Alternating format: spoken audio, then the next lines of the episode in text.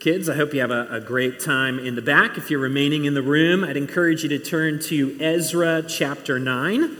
Ezra chapter 9. This summer, we've been um, looking at two books in the sort of middle of the Old Testament, uh, the books of Ezra and Nehemiah. Uh, most believe they were probably one book originally, uh, but together they tell the story of a, a building project. God's people um, who were the Jews, uh, had been granted permission to return back to their home and to rebuild everything after having been exiled. They were overwhelmingly funded by the, the Persian Empire and the Persian king. But as we've seen uh, all summer, God's hand has also been with them every single step of the way. Uh, their rebuilding project came in three waves. The first was under a leader named Zerubbabel. And he came back and he rebuilt the temple in Jerusalem. He reinstituted all of the rituals of worship as well. And if you're with us last week, we started looking at the second wave that came under the leadership of a man named Ezra. Uh, this was probably 75 years after that first wave. And Ezra's mission was a little different. His mission was to teach the scriptures, to, to rebuild the spiritual hearts of uh, the people of God. And it's during this second wave that we probably come to what is perhaps the most challenging passage in the book of Ezra, um, certainly one that is most controversial. And it all centers around a moral crisis uh, that Ezra had to face very early on. And it may at best leave you scratching your head, it may at worst uh, leave you a little bit offended. But before I read the passage, I want us to, to always remember something that's important. Whenever we study um, something that happened either in, in biblical history or just history in general, uh, C.S. Lewis used to warn against what he called a chronological snobbery. Chronological snobbery. And what he meant by that is that we all tend to have this belief that we have it better and we know better than everyone that has come before us. And that leads to a certain snobbery. We, uh, now, I will concede some things are certainly better.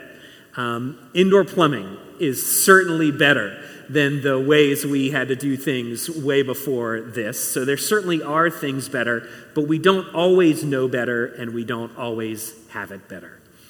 Uh, many of you know I teach um, uh, ninth grade world history at a local school, and I talk about this very thing uh, with my students each year before the before the semester begins, um, and I tell them we're gonna we're gonna some study, study some things that uh, have happened in the past, and the tendency we all have is to be very quick to judgment whenever we we study history. We think, how on earth could these old people have thought the way they did? How could they have acted the way they did? How barbaric? Um, how could they have been so blind or so arrogant? Uh, to act in the way that they did. But then I remind my students that someday someone will say the very same thing about you and about our time. How could they have acted the way they did? How could they have thought the way they did? How could they have been so blind or ignorant to their blind spots? And don't get me wrong, it's right at times to look back and condemn things that were not right uh, or things that were immoral, but we always have to remember that we don't always know what it's like to walk a mile in the shoes of those that have gone before us. And so we ought to approach all of these things with a certain measure of chronological humility, with the understanding that we have blind spots too. And I think that's important as we consider our passage this morning. So I'm going to be reading all of Ezra chapter 9, which is um, uh, 15 verses. Uh, but really, I'm going to talk about the remaining chapters of the book of Ezra as well. So, Ezra chapter 9, verses 1 to 15. You can follow along in the screens or in your bulletin as well if you don't have a copy of God's Word. Ezra chapter 9. After these things had been done, the officials approached me and said, the people of Israel and the priests and the Levites have not separated themselves from the peoples of the lands with their abominations, from the Canaanites, the Hittites, the Perizzites, the Jebusites, the Ammonites, the Moabites, the Egyptians, and the Amorites. For they have taken some of their daughters to be wives for themselves and for their sons, so that the holy race has mixed itself with the peoples of the lands. And in this faithlessness, the hand of the officials and chief men has been foremost. As soon as I heard this, I tore my garment and my cloak, and I pulled hair from my head and beard and sat appalled. Then all who trembled at the words of the God of Israel because of the faithlessness of the returned exiles gathered around me while I sat appalled until the evening sacrifice.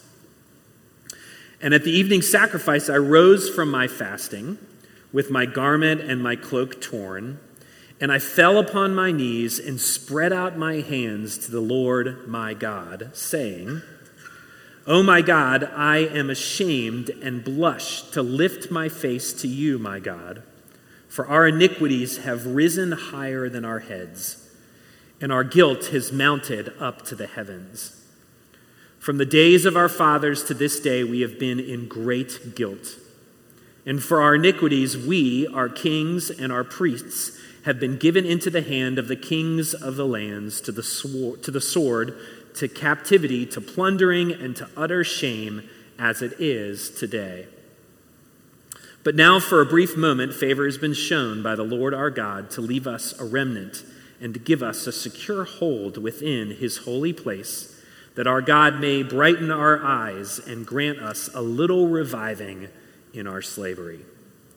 For we are slaves, yet our God has not forsaken us in our slavery, but has extended to us his steadfast love before the kings of Persia to grant us some reviving to set up the house of our God, to repair its ruins, and to give us protection in Judea and Jerusalem and now, O our God, what shall we say after this? For we have forsaken your commandments, which you commanded by your servant the prophets, saying, The land that you are entering to take possession of it is a land impure with the impurity of the peoples of the lands, with their abominations that they have filled it from end to end with their, unclean, um, their uncleanness. Therefore, do not give your daughters to their sons, neither take their daughters for your sons, and never seek their peace or prosperity, that you may be strong and eat the good of the land, and leave it for an inheritance to your children forever. And after all that has come upon us for our evil deeds and for our great guilt, seeing that you, our God, have, pun- have punished us less than our iniquities deserved, and have given us such a remnant as this, Shall we break your commandments again and intermarry with the peoples who practice these abominations? Would you not be angry with us until you consumed us, so that there should be no remnant nor any to escape? O Lord, the God of Israel, you are just. For we are left a remnant that is escaped as it is today. Behold, we are before you in our guilt, for none can stand before you because of this. This is God's word. Father, thank you so much for uh, just the power of your word. We reflected on that last week, Lord, and uh, the power of your word to uh, convict us, to uh, assure us, to uh, lead us into worship, into awe and affection for you, Lord. And so we pray uh, that the power of your word would speak to us in the next few minutes, Lord, that as we meditate on your word, Lord, we would hear your voice and we would leave here changed as a result. We pray all this in the name of our Savior, Jesus Christ. Amen. Have you ever uh, started a job, a new job, and you got into that job, maybe it's the first week or two, and you realize that it's a bit more than you bargained for, or at least a little different than what you were expecting? Well, I think Ezra rolled into town expecting that his job was just to teach the scriptures. He was a good teacher, he was a scribe, he was an expert in the law. And so he had to imagine, I'm just going to go and I'm going to teach the scriptures. That was the mission that had been given to him uh, by Artaxerxes, the, the Persian king. It was the, the mission that was given to him by God. Uh, but very early in the job, poor Ezra was struck with a very big issue, and it probably had to feel like it was more than he had bargained for. So, this morning, what I want us to do is to look at the issue what is the sort of moral crisis at hand here?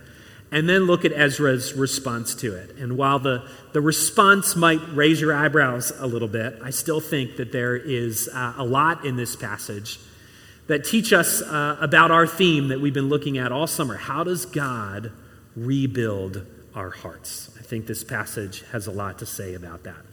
But let's start with the issue, and it really is outlined for us um, in verses 1 and 2.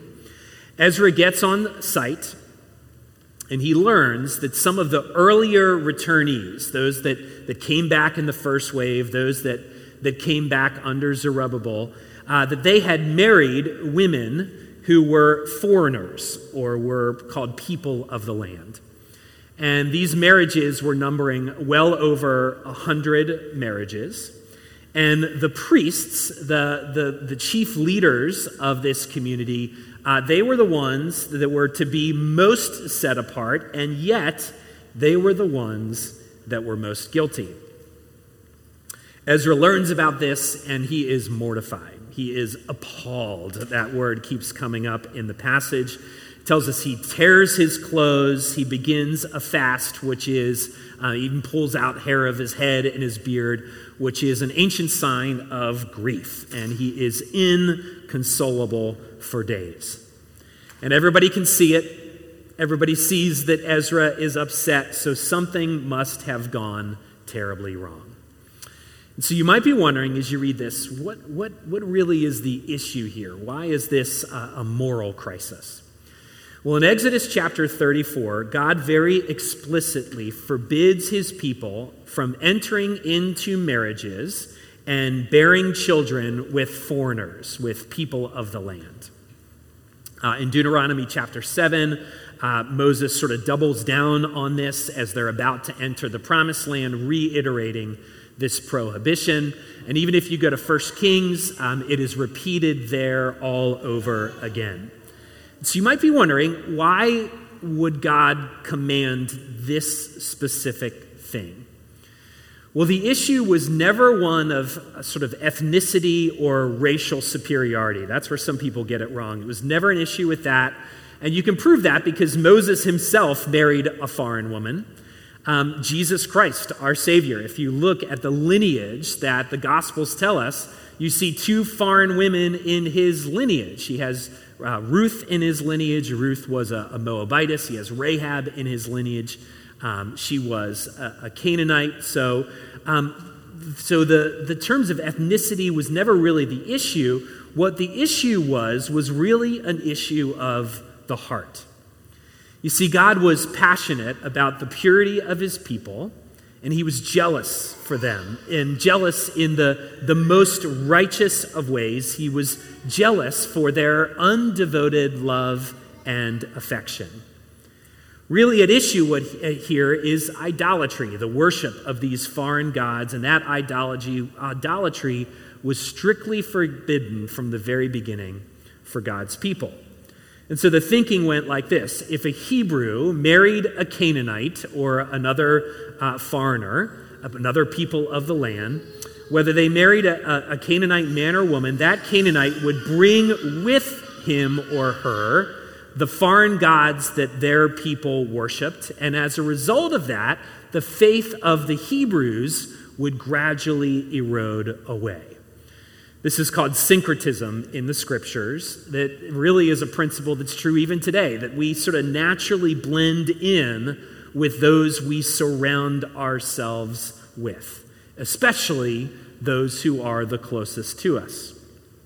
And so, even today, the Apostle Paul warns Christians in the New Testament to avoid being what he calls unequally yoked uh, to avoid marrying someone that is outside of the faith. Now, why, why is this so true? Well, marriage, we all know, is the sort of most intimate and precious of relationships. And, and in marriage, after a while, you start to take on the, the peculiarities and even uh, the mannerisms of your spouse. Have you ever seen uh, married couples that have been together for years, and not only do they talk alike and they act alike, but they even start to look alike. Have you ever seen this before? It sometimes happens.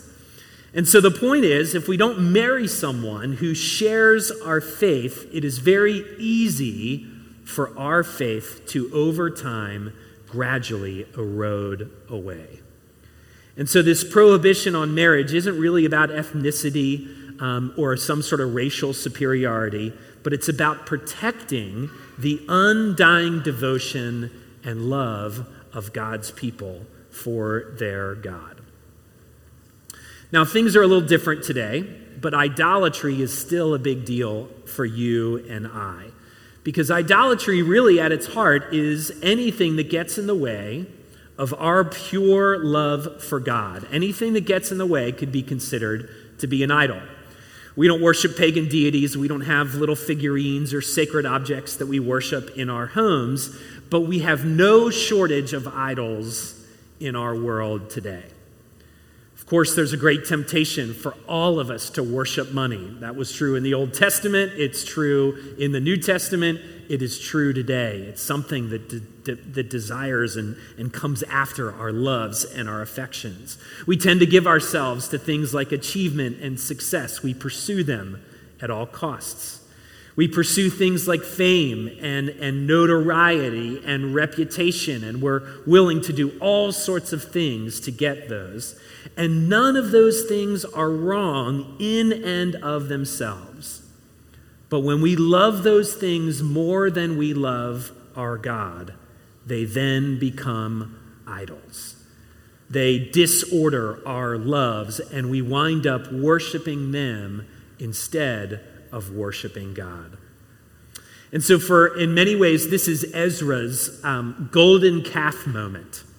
Remember, poor old Moses goes up on Mount Sinai and he comes down with the Ten Commandments, and the people have melted down all their gold. They're made it into a golden calf, and they're worshiping that golden calf, uh, violating the very commandments that Moses is holding in his hands. Well, this is Ezra's golden calf moment. He returns to teach the people the scriptures, only discover that even the priests have married foreigners and they've set themselves up for all sorts of idolatry. Now, again, on the outside, you and I and our lives might look a little different, but we are really not all that different when you get down to it. We are just as prone to give ourselves to lesser things we're just as prone to let our loves become disordered. We chase after idols in the world that is around us. We love stuff and fame and money more than we love our God who has redeemed us. We are just as prone to idol worship as they were in the book of Ezra. So the question becomes what happens when God uncovers it, like he does in our passage, like he does in our lives? What happens when God uncovers it, when he exposes it? So that leads us to sort of Ezra's response here, and this is where our passage gets a little tricky. Ezra's really left with two options once he discovers this. He either allows the marriages to stay with this huge risk of idolatry and syncretism and allows the same errors to happen that got the people exiled in the very first place. That's option number one. Option number two is that he simply dissolves these marriages, and these spouses, these women, and these children uh, would be left vulnerable as a result of it. It feels like an impossible choice for Ezra. Uh, he's clearly, uh, God is clearly against idolatry, but God is also clearly against the dissolution of families. So it feels like an impossible choice. But in the end, Ezra is, suge- receives a suggestion and decides to dissolve the marriages. And so some 113 families are broken apart uh, a painful surgery is performed, and, and Ezra is clearly upset about it. From the start to the finish, he's upset about it. He's inconsolable about it. And if you keep reading in the book of Exodus, this group divorce happens one day in the pouring rain as if the, the heavens themselves are weeping over what has happened. And God seems to remain silent about the whole thing from start to finish. All of it is sad. All of it is heartbreaking. All of it is gut wrenching, which is exactly what idolatry always brings us to. It's exactly where it leads us all. And yet, despite this sort of controversial decision and this difficult section, I do think there's some really valuable things for you and I to glean when it comes to God revealing our own idolatry and God revealing our own sinfulness. Because I think what Ezra does here, particularly in our passage that we read this morning, what Ezra demonstrates is what true repentance is really all about. The Bible's clear, and we see it in our passage. The Bible's clear that our God is a jealous God. And it's not a sinful jealousy, but one that is pure and righteous. And that means that a part of God's rebuilding project in our hearts is to strip our idols away from us. And sometimes He does it in difficult ways. Sometimes this surgery is very painful. Because God is in the business of opening up our eyes to the ways that we give ourselves to lesser things, the way we build our lives on lesser things. And when He does, the only appropriate response that we should have is one of repentance. To repent of our idolatry, to truly recognize our sin for what it is, to own it and to turn and to walk in the other direction. Now, I don't have to tell you, this is not our natural inclination as human beings. Uh, whenever my wife graciously and kindly confronts me about something uh, that I have done in the home or, or outside, my sinful inclination is uh, not to repent, not to recognize it, not to own it. What do we all do? we want to minimize our sin. We say things, well, yeah, that's not really that big of a deal. Uh, we want to blame shift. Well, I only did this because of this. Or we make excuses. Well, I was, I was really tired. Or, you know, I just had a really hard day at work. Or I've been really stressed with life at this moment. Or we might be willing to acknowledge it and even say, I'm sorry, but we do things like, oh, yeah, I- am sorry for that. We're good now, right? We just want to move on as quickly as we possibly can. But, friends, none of this is, is true repentance that we see in the scriptures. But, eh, but look at what Ezra does in our passage. It's remarkable. This sin isn't even Ezra's sin directly, and yet he still sits with it and he mourns over it. He even runs to God with his sin. He says in verse 7 Oh my God, I am ashamed and blush to lift my face to you. My God, for our iniquities have risen higher than our heads, and our guilt has mounted up into the heavens. See, he's not minimizing sin here. Instead, he's recognizing that this sin is real and that the guilt is even greater than he realizes and the people realize, and that it threatens to undo them as a people unless God comes to the rescue. In verse 10, he says, And now, O our God, what shall we do after this? For we have forsaken your commands. You see, he's, he's owning the sin, he's being specific with what has been done, he is being transparent, and he is being humble before God. Friends, we talk a lot about repentance in the scriptures. We talk a lot about it in church because repentance really is one of the first initial steps in the work of the gospel in our lives. You see, we talk a lot about grace, we talk a lot about forgiveness, and we ought to.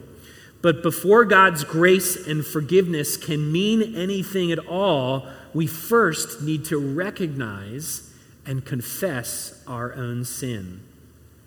But repentance not, isn't just the initial steps of the life of faith. Repentance ought to be the life of the believer every step of the way as God rebuilds our hearts. As He rebuilds our hearts, He reveals our sin to us. He, he opens our eyes, our blind eyes, to the reality of things.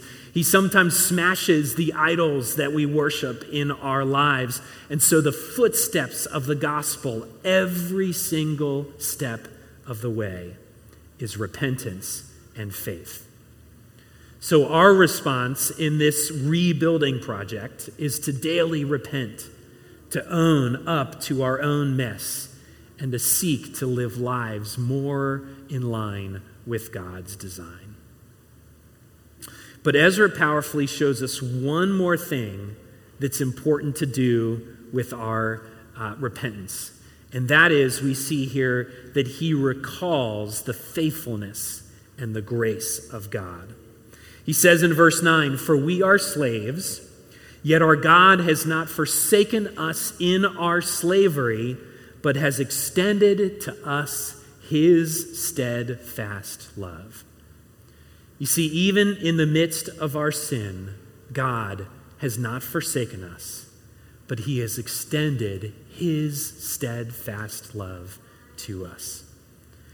Friends, this is best embodied in our Savior, Jesus Christ, one who is God with us. He is God's steadfast love embodied for us. And through his sacrifice, we repent of our sins, and God begins his rebuilding project in our hearts. And so, as we depart from this passage, we might scratch our heads about the dissolution of marriages, and we might scratch our heads about exogamy, this marriage outside of the community. But what we can walk away with is the importance of always practicing repentance, of owning up to our sin, at some points, even sitting with it, and letting God reorder our loves as we confess our idolatry before Him. But it doesn't just end there, because with every step of the way, we remind ourselves that our God is faithful, He is gracious, and He is abundant and steadfast in His faithfulness to us. And that is the beauty of the gospel. Let's pray.